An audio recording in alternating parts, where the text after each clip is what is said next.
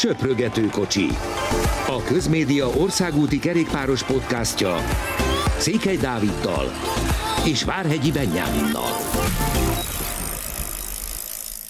Sok szeretettel köszöntünk mindenkit hosszú idő után a Söprögető kocsiban. Nem azért, mert nem akartunk adásokat csinálni, hanem, hanem egyszerűen az élet így hozta, hiszen egy foci Európa bajnokság is van. Először azt kérdezem, hogy Dávid, hogy vagy így egy, nem is tudom, két hetes Európa körút után közben? Jó napot kívánok én is mindenkinek, vagy jó estét attól függ, hogy mikor hallgatjátok. Köszönöm szépen, nagyon jól. Azért a, a kommentátor életnek az egyik legszebb része az, hogyha ha ilyen Európa-bajnokságon vehet részt. Tényleg nagyon-nagyon sok élmény, nagyon sok történet ért az elmúlt időszakban, és, és emellett nagyon jó, büszke magyarnak lenni, és, és, és fogadni a többiek gratulációját, meg az elismerő tekintetét, hogy hű, ez a magyar válogatott, ez sokkal jobb, mint amire a legtöbben számítottak. Úgyhogy nagyon-nagyon jó. Számomra ma ér véget a, a külföldi kaland, hiszen ma még Glasgow-ban este megnézem, hogy a skótok mire mennek majd a horvátokkal szemben, és aztán onnantól kezdve nekem még a két pesti mérkőzés jut, de, de azért ez egy nagyon intenzív, nagyon izgalmas időszak volt. Azért próbáltam a, a kerékpár sporttörténéseivel is képben lenni. Nem mondom, hogy az összes országúti bajnoki futamot, versenyt láttam, az eredmények megvannak, meg, meg az is, hogy azért történt egy-két dolog és érdekesség az elmúlt időszakban az országúton. Igen, ugye két hete volt, beszéltünk utoljára, vagyis hát volt podcastünk, ugye akkor még éppen zajlottak, kezdődtek olyan versenyek, mint a svájci kör, vagy, vagy a belga kör, vagy a szlovén kör, tehát az egy, az egy komoly és elég megterhelő időszak volt. Még emlékszem én is, hogy egy három versenyt kellett így egyszerre figyelni az embernek, és azért rendesen kaptunk képet, vagy hát elkezdtünk képet kapni arról, hogy, hogy az idén legfontosabb három hetében mi fog történni, hiszen kezdődik a túr, arról majd ugye külön fogunk beszélni még itt a hét második felében, de kicsit összefoglalva a svájci kört Richard Carapaz nyerte meg, és, és láttunk pár extra teljesítményt, mint például Rigoberto Urántól, aki egy brutális időfutamot ment. Szlovéniában nem volt meglepetés, és az UAE, valamint, valamint Tadej Pogacsár simán hozta a versenyt. A belga körön pedig Remco Evenepoel nyert, és, és a Quickstep több mint egy hónap után nyert.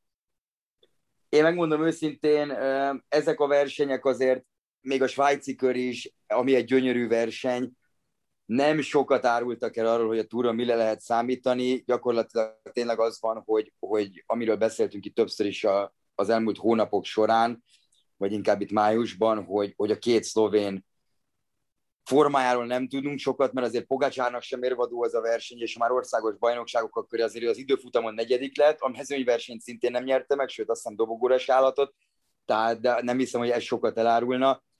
Te hogyan látod mondjuk itt akár, akár itt az elmúlt pár hetet, illetve, illetve a túresélyeket?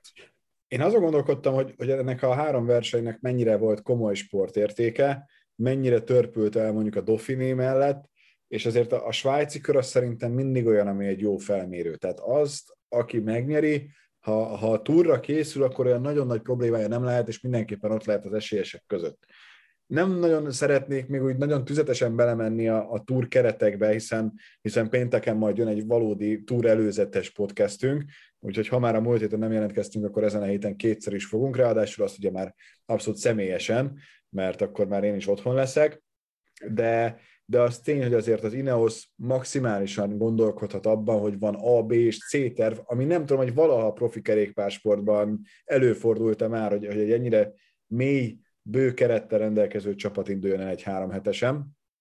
Aztán persze meglátjuk, hogy a végén ez elég lesz ahhoz, hogy a két nagy ágyút, leginkább Pogácsárt, aki nekem kiemelkedik jelenleg, és ezt pont a szlovénból látjuk, vagy éppen Roglicot meg tudják valahogyan verni, mert azért szerintem őket kell megverni ahhoz, hogy valaki túrt tudjon nyerni, de, de hogy őszintén bennem sem volt az, hogy úristen, nekem most minden áron kell látnom a, jó, egyéb dolgám is voltak, de hogy akkor a svájci kör negyedik szakaszán mi történik. Tehát nekem például érdekes, de a Romandi az, az valahogy egy jobb verseny, mint a, a svájci kör, pedig nagyjából ugyanaz a vidék, és, és nagyjából ugyanazok a, a szervezők is, de, de ettől függetlenül én azt mondom, hogy, hogy itt azért szépen mindenki egy kicsit titkolja azt, hogy mit tud valójában, és ezzel rá is térhetünk a következő fontos mérföldkörre, ez pedig a, a bajnokságok, a nemzeti bajnokságok, ahol szintén azért láttunk egy-két olyan eredményt, ami engem speciál nagyon meglepett, de, de, de lehetséges, hogy mindenki hogy pont nem érdekli, hogy most ő hazája bajnoka lesz, vagy sem,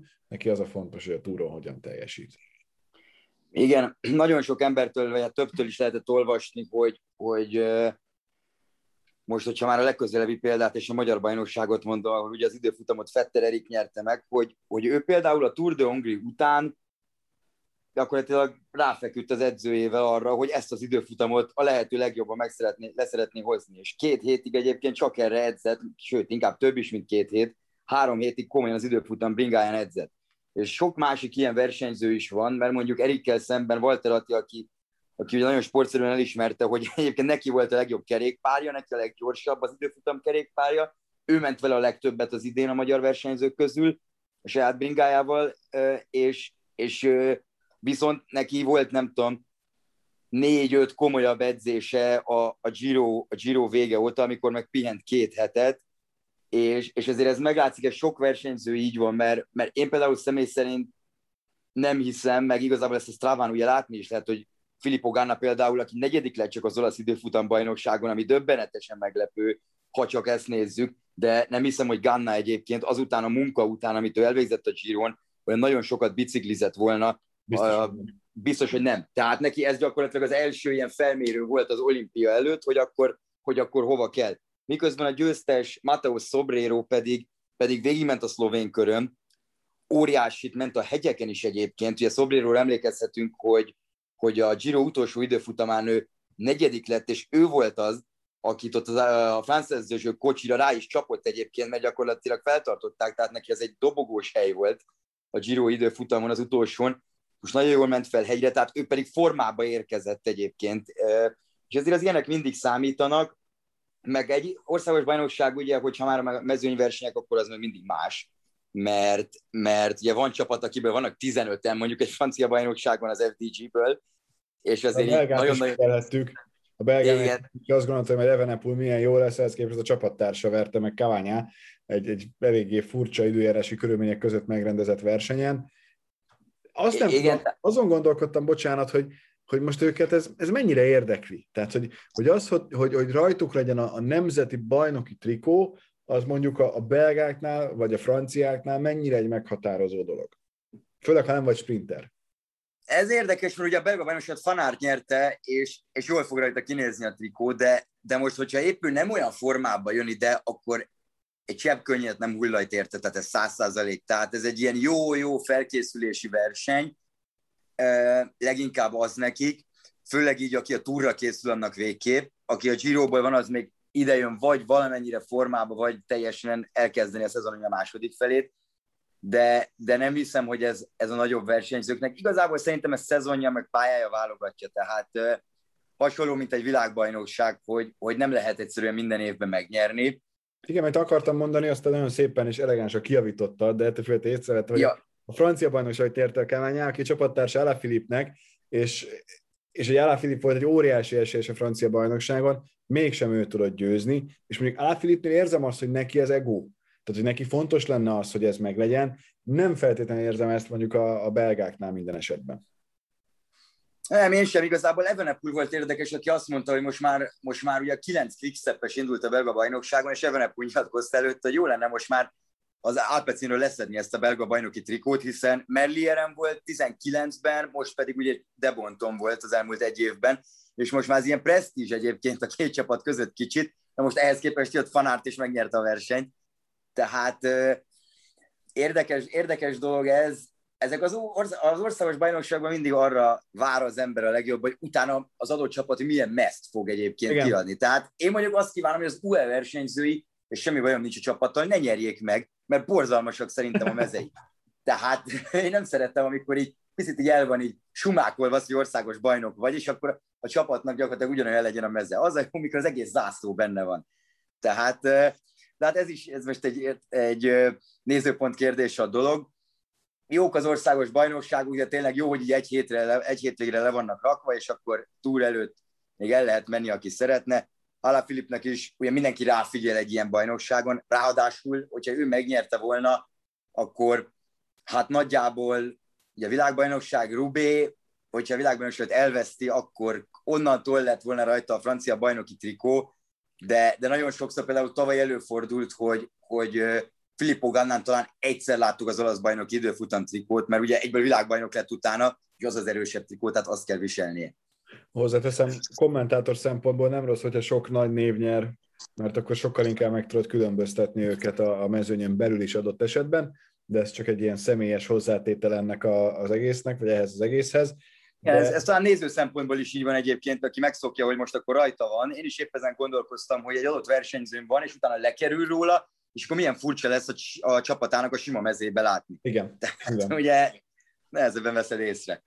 Mondjuk, aki igazán benne van, az, az nyilván a mozgásról, termetről, arcról felismeri a versenyzőket, és akkor nem kell ez, ami a, a legmagasabb szintje ennek a történetnek, de az, az biztos, hogy, hogy ilyenkor még azért is jó ez a bajnokság egy héttel a túr rajtja előtt, mert gyakorlatilag egy két hetes szünetet kreál a, a kerékpáros életben, most mondhatnám, hogy addig a kerékpárosok is tudnak foci elbét nézni, biztosan nagyon sokan néznek is, ugye a, a túr vége felé klasszikus, hogy amikor nem tudom, a franciák az olaszokkal játszanak, akkor meg kell tippeltetni a versenyzőket, hogy szerintük ki nyer, és mindenki a saját ország. Igen, erről van, erről van is egy jó történetem a svájci körről is, mint ahogy mindegyikről az, az Ineos szokott felrakni a háttérvideókat, meg nem tudom, hogy a versenyzőkkel beszélgetnek, és az időfutam ugye a második időfutam a versenyen, az, amiről beszéltünk is még az előző adásunkban, hogy mennyire furcsa lesz, hogy ugye egy hegyi időfutam, és utána lejtmenettel van vége, és volt egy kis probléma, hiszen elkezdődött a verseny, és én nem tudom, lement az első 50 ember,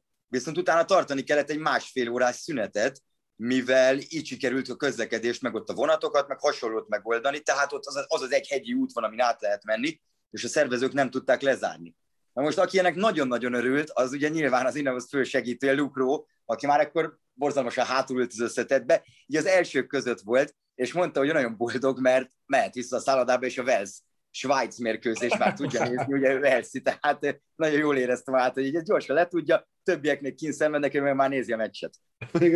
nem mondom, hogy leginkább csapatszellemről tanúbizonyságot tévőt cselekedett, de ha valamikor meg tudjuk bocsátani, az pont egy ilyen labdarúgó elvés időszak, meg tényleg a Velsziek azért nem mondom, hogy hosszú után jutottak ki újra, mert ez nem igaz, mert öt éve elődöntősök voltak, de azért meg soha nem voltak EB-n. Tehát, hogy ebből a szempontból érthető, hogyha az nekik nagyon fontos.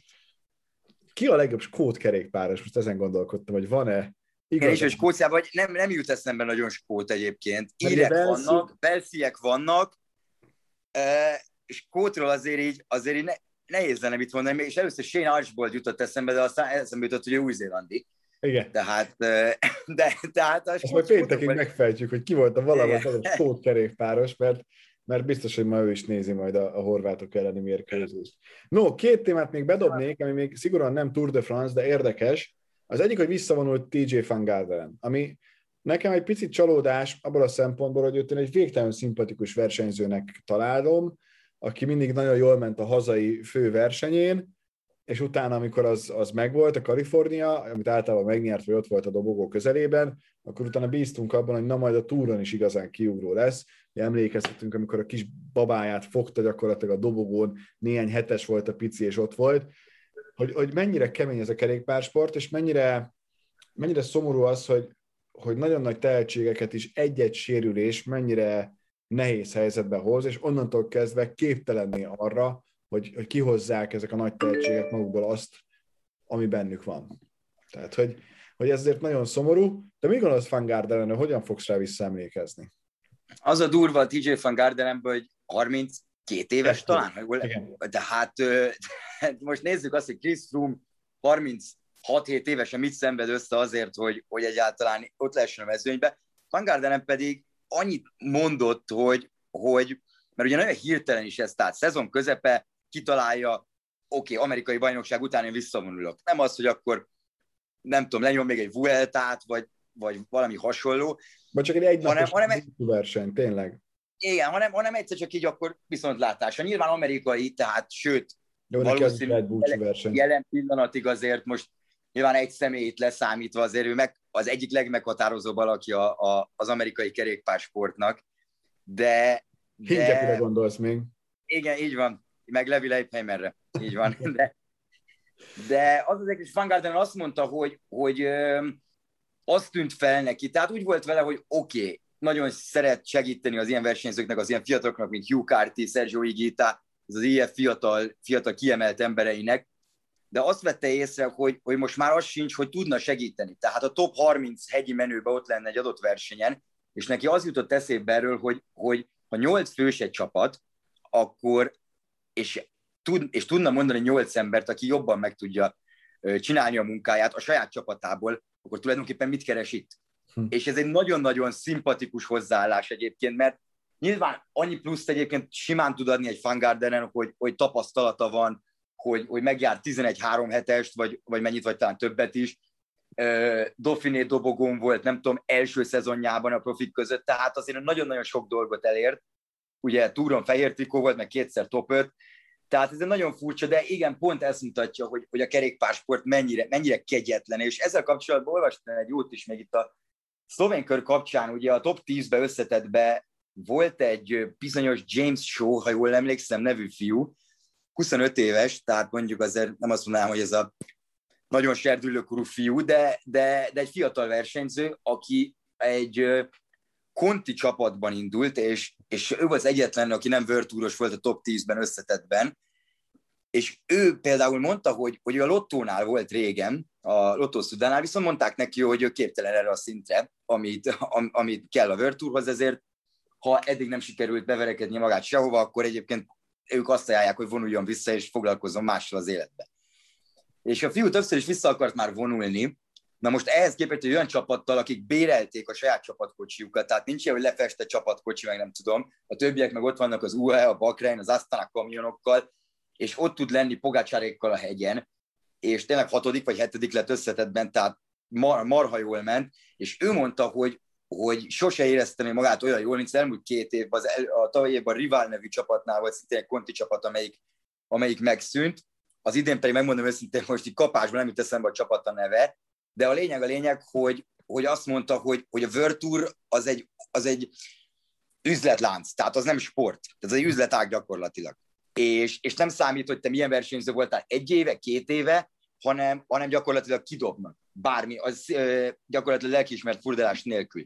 És ez az, ami nagyon érdekes Fangardenen kapcsán is, hogy ő ezt egyből érezte, nyilván sokkal nagyobb tapasztalata van, mint akár mint Sónak, de ezt egyből érzi az ember, hogy, hogyha nincs itt helye. Mert egyébként nyomják is ezt belé kicsit, tudat alatt is, másrészt meg te is érzed, hogy, hogy nem tudsz megfelelni annak a szintnek, ami, ami van, és ami egyre magasabb, egyre több versenyző által. És akkor áttérve egy újabb témára, ami picit hasonló, mennyire lepődnél meg azon, hogyha Tibó Pino a közeljövőben bejelenteni, hogy szintén visszavonul? Fú, ez is nagyon jó kérdés, mert, mert pont ugye beszéltünk sokszor erről a csoportról, amiben benne vagyok itt a külföldiekkel, és tegnap volt, tett fel valaki egy ilyen kérdést, hogy ki fog előbb visszavonulni, Tibó Pino vagy Fabio Aru? Én is és nagy... tenném egyébként, de igen. És, és nagyon-nagyon jó a kérdés, mert, mert ugye Aru is most majd beszélünk, talán, bár nem biztos, hogy azért őt fogjuk leginkább említeni, meg a Kubekát itt a túr előzetesben, de Aru is egészségügyi problémákra, és nem Covid, hanem egyszerűen fizikai problémákra hivatkozva szólt a csapatnak, hogy most nem áll készen a túra, így két nappal előtte, tehát ez így nem, vagy két, nap, két nappal ma előtt, tehát mondjuk egy héttel a verseny előtt, és hát Pinóval kapcsolatban pedig azt lehet hallani, hogy, hogy remélik, hogy az idén még visszatér valami versenyre. Tehát itt ekkora a probléma. Elmondta Mark Madio, hogy ha, hogyha nem a túról lettek volna tavaly, akkor azonnal a bukás után kiszállt volna. De számomra még így sem logikus, hogy az első szakaszon bukott. Ugye a hátafáj, mi... az a fontos, hogy hogy továbbra is neki is a háta jelenti a problémát. De akkor ilyen vérrögök vannak egyébként a hátában, tehát amit nem nagyon vettek észre így, így az első pihenőnapon a tavalyi túron, hanem, hanem csak a túr után, mert ugye Pino végigment a túron, tehát ő 20 szakaszt végig szenvedett, aminek semmi értelme nincsen. Ha túr, ha nem túr. Tehát ez, ez a lehető legrosszabb. A nemzeti büszkeség egyébként, tehát azt, hogy ezt Igen. a túr, föl nem adom leginkább. De tehát, ez egy nagyon jó kérdés. Én én azt hiszem, hogy van esély, bár ugye volt már egy ilyen kevendis busúszató podcastunk is tavaly, mikor, mikor sír. Ezért, ha még aztán, előjön. Szóval, hogyha, ez, hogyha azt mondom, hogy Tibó Pino szerintem, jövő, szerintem jövőre visszavonul, akkor remélem az lesz, mint Kevendistél, hogy jövőre nagy szezonja lesz, mert óriási küzdő és nagyon szerethető versenyző. És akkor ez az újabb témánk, csodálatos szerkesztés, hiszen azért nagy öregek térnek vissza a Tour de France-ra, Chris froome is meglepődik az ember, mert azért tényleg amióta volt a bukása, azóta nem tudott magas szinten versenyezni, de ahogy mondják erre felé, most sokat voltam külföldön, jönnek az ilyenek elő, hogy fair play, hogy tényleg elismerte azt, hogy nem ő lesz az első számú ember, hanem ő azért dolgozott, hogy visszajöjjön, és majd nagyon szépen fogja segíteni a csapat első számú emberét. A, a másik viszont, akin aztán tényleg nagyon meglepődünk, az az a már Cavendish, aki úgy szóval kiszorította Benetet, és ő lesz majd a, a, a Quickstep első számú sprintere, a, a, akinek a története az ami egészen fenomenális, hiszen, hiszen azért ő nem egy, egy olyan fizetésért került ez a csapathoz, amiben benne van, hogy ő indul a világ legnagyobb három. versenyén, meg egyáltalán a versenyen, ami, amit mindenki figyel, nem csak három hetest, hanem, hanem mindent egybevéve, és, és én nagyon szurkolok neki, hogy alkosson valami igazán nagyot. Szerintem még nem tud majd, tehát ilyen top 10 lesz, de mondjuk top 3 nem, meg szakaszgyőzelem sem. Nem, az, hogy én láttam is, hogy már rángatod a fejedet, hogy ez nem annyira biztos, de, de egy picit ilyen fiatalabbá tesz engem is azáltal, hogy, hogy őket látjuk újra versenyezni, mert hogy azért, azért őket nem mostanság figyelhettük legutóbb igazán magas szinten. Igen, és még hozzátehetjük, mint, hogy André Greipel is ott lesz a mezőnyben Igen. az Izraelbe, tehát ez döbbenetes. Ez a Cavendish sztori egyébként ilyen filmet megér, tehát, és nem vagyok benne biztos, hogy, hogy a karrierjéről neki nem lesz egy film. Biztos, de hogy lesz. A Quickstepnél állabál, tehát Lefever és Bennett között, igazából Lefever részéről, aki, az egészen aki, döbbenetes nyilatkozat volt, hogy nem, aki konkrétan nem, nem hiszi el, hogy Sam Bennettnek térsérülése van, hanem azt mondja a saját versenyzőjéről, aki tavaly zöld trikót nyert, zöld trikót hozott neki, és, és hát annyi World Tour győzelmet, ami hihetetlen, meg még az idén is, hogy egyszerűen fél a kudarctól. És ezt így.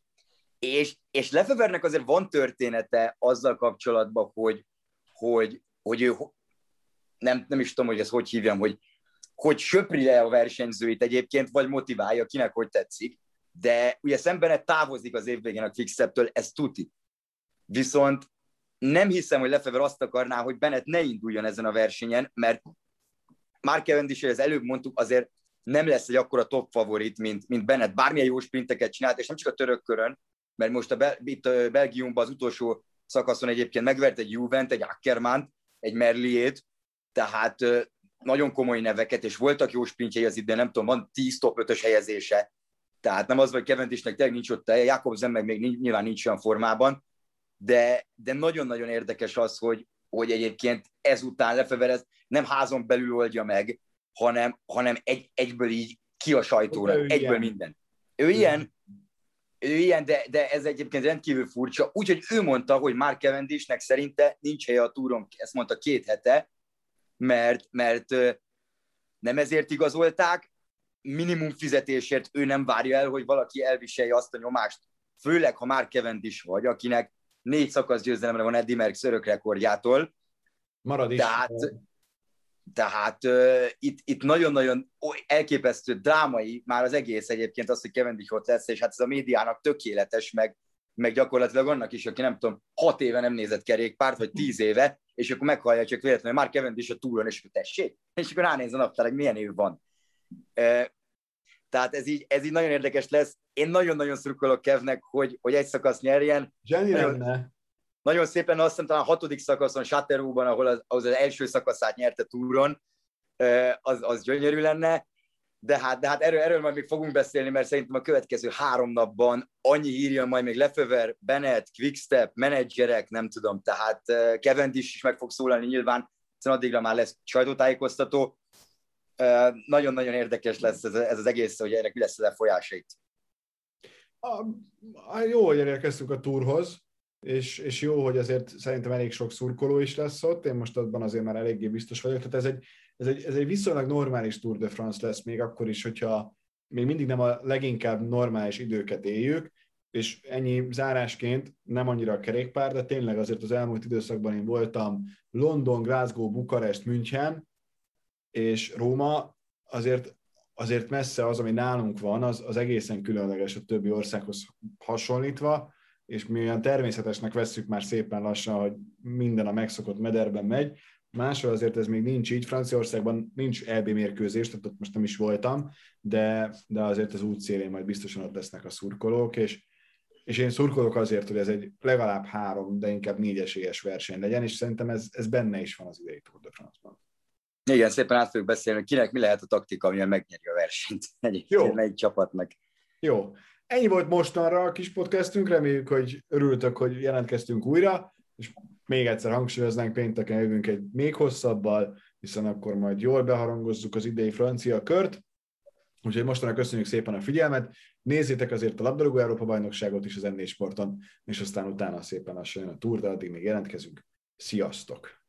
Köszönjük, sziasztok!